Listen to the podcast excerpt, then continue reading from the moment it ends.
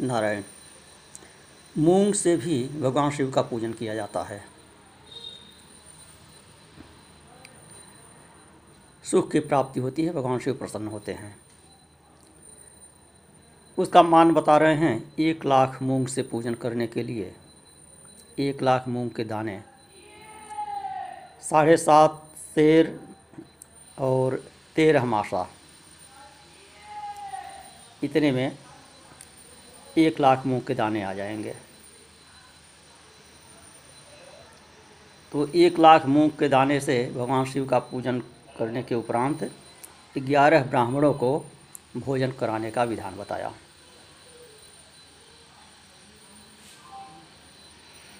राई से की गई शिव पूजा शत्रु विनाशक कही गई है। उसका मान बता रहे हैं कि बीस पल अर्थात तीस मासा भर सरसों के में एक लाख दाने होंगे। तो एक लाख दानों के द्वारा भगवान शिव की अर्चना कर सकते हैं। उन एक लाख सरसों के दानों से की गई शिव की पूजा निश्चित ही शत्रु के लिए घातक होती है, ऐसा कहा गया है। अरहर की पत्ती से भी भगवान शिव की पूजा कर सकते हैं।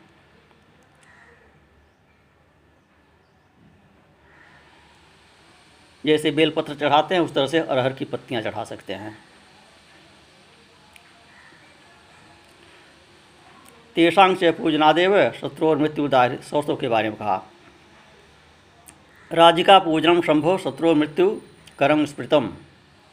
सर्पणा सर्षपाणाम तथा लक्षण पुलैर्विंशति संख्यया तेषांग से पूजनादेव शत्रु और मृत्यु उदाहृत है आठकी नाम दलेश शोभित्वार से शिवम। तो शिव की पूजा करने के पश्चात एक गौ और एक बैल का दान करने का विधान है।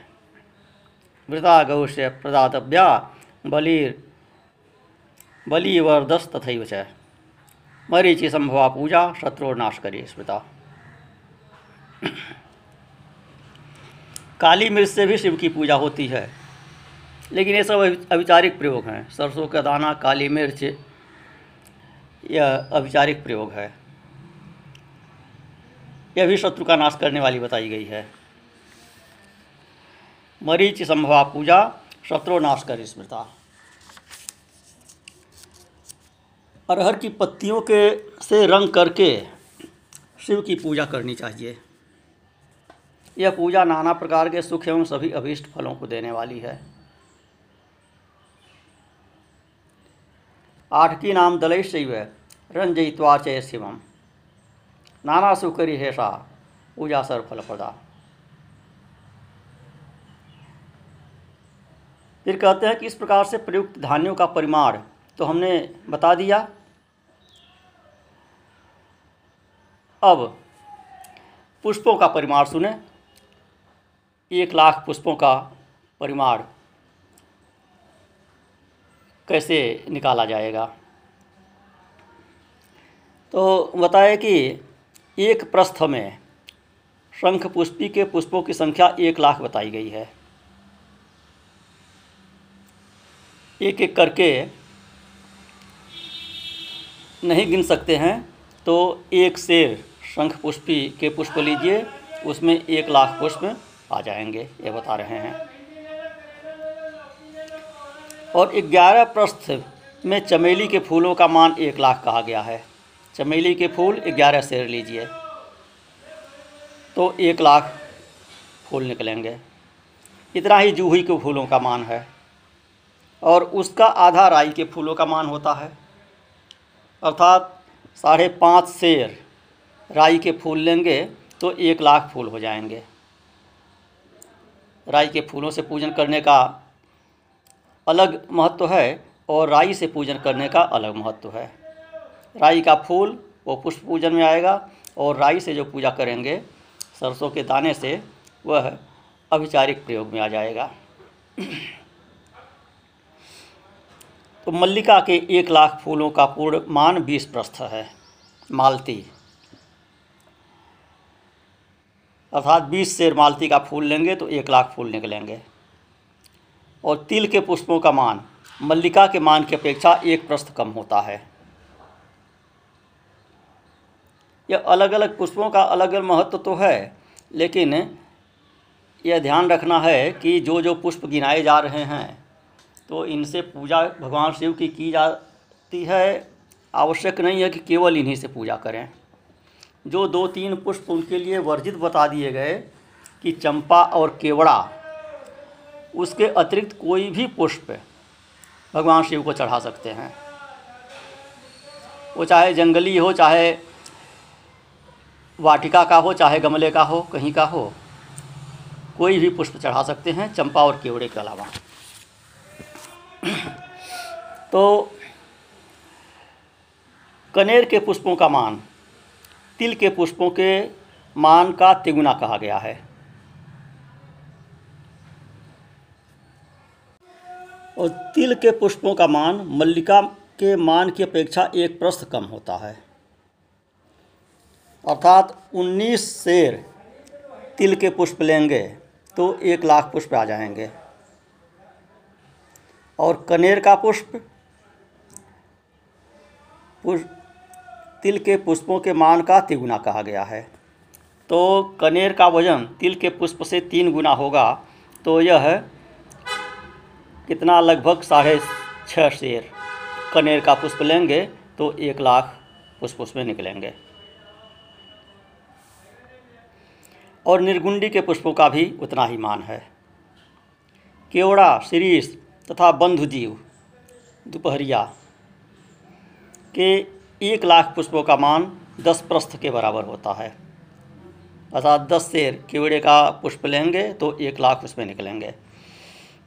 इस तरह अनेक प्रकार के मान को दृष्टि में रखकर सभी कामनाओं की सिद्धि के लिए तथा मुक्ति प्राप्त करने के लिए कामना रहित होकर शिव की पूजा करनी चाहिए। अब जलधारा पूजा की विशेषता बता रहे हैं। ब्रह्मा जी कहते हैं, अब मैं जलधारा पूजा के महान फल को कह रहा हूँ, जिसके श्रवण मात्र से ही मनुष्यों का कल्याण हो जाता है। तो भक्तिपूर्वक सदाशिव की विधिवत पूजा करने के पश्चात उन्हें जलधारा समर्पित करें। यह जो पूजा बताए पुष्पों के द्वारा तो इसमें और श्रृंगार में अंतर समझना है। श्रृंगार तो अभिषेक के उपरांत करते हैं और पुष्प द्वारा पूजन अभिषेक से पहले करते हैं। तो यह एक लाख जो चढ़ा दिए तो ऐसा नहीं है कि पुष्प चढ़ा दिए तो उसके बाद जल कैसे चढ़ाएँ? बहुत लोग सोचते हैं कि जल के बाद पुष्प चढ़ाना चाहिए। तो ऐसा नहीं है। पुष्प द्वारा पहले पूजन करें, उसके उपरांत जल द्वारा अभिषेक करें फिर पुष्प इत्यादि के द्वारा श्रृंगार करें। तो कह रहे हैं कि पुष्प द्वारा पूजन करने के उपरांत जलधारा समर्पित करें। सन्निपात इत्यादि ज्वर में होने वाले प्रलाप की शांति के लिए भगवान शिव को दी जाने वाली कल्याणकारी जलधारा शतरुद्रीय मंत्र से, एकादश रुद्र से रुद्र मंत्रों के जप से, पुरुष सूक्त से छह ऋचा वाले रुद्र सूक्त से, महामृत्युंजय मंत्र से, गायत्री मंत्र से, अथवा शिव के शास्त्रोक्त नामों के आदि में प्रणव और अंत में नमः पद जोड़कर बने हुए मंत्रों द्वारा अर्पित की जानी चाहिए। जलधारा के अभिषेक के इतने विकल्प बता रहे हैं। अभिषेक के मंत्रों के इतने विकल्प बताए। जलधारा द्वारा जब अभिषेक करते हैं तो शत्रुद्री के मंत्र से, एकादश रुद्र मंत्र से,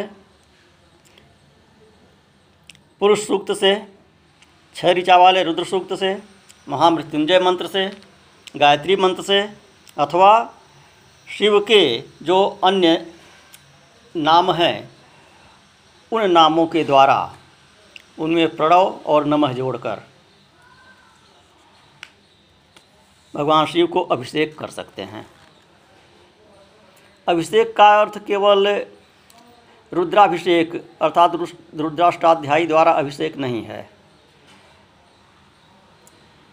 इतने जो विकल्प बताए, इनके द्वारा अभिषेक कर सकते हैं, गायत्री मंत्र से भी अभिषेक कर सकते हैं। लेकिन इसमें मनमाना नहीं जोड़ना चाहिए। एक पंडित जी कहने लगे, हमसे परामर्श लेने लगे कि महाराज जी, ये सुंदर कांड के द्वारा अभिषेक किया जाए तो कैसा रहेगा?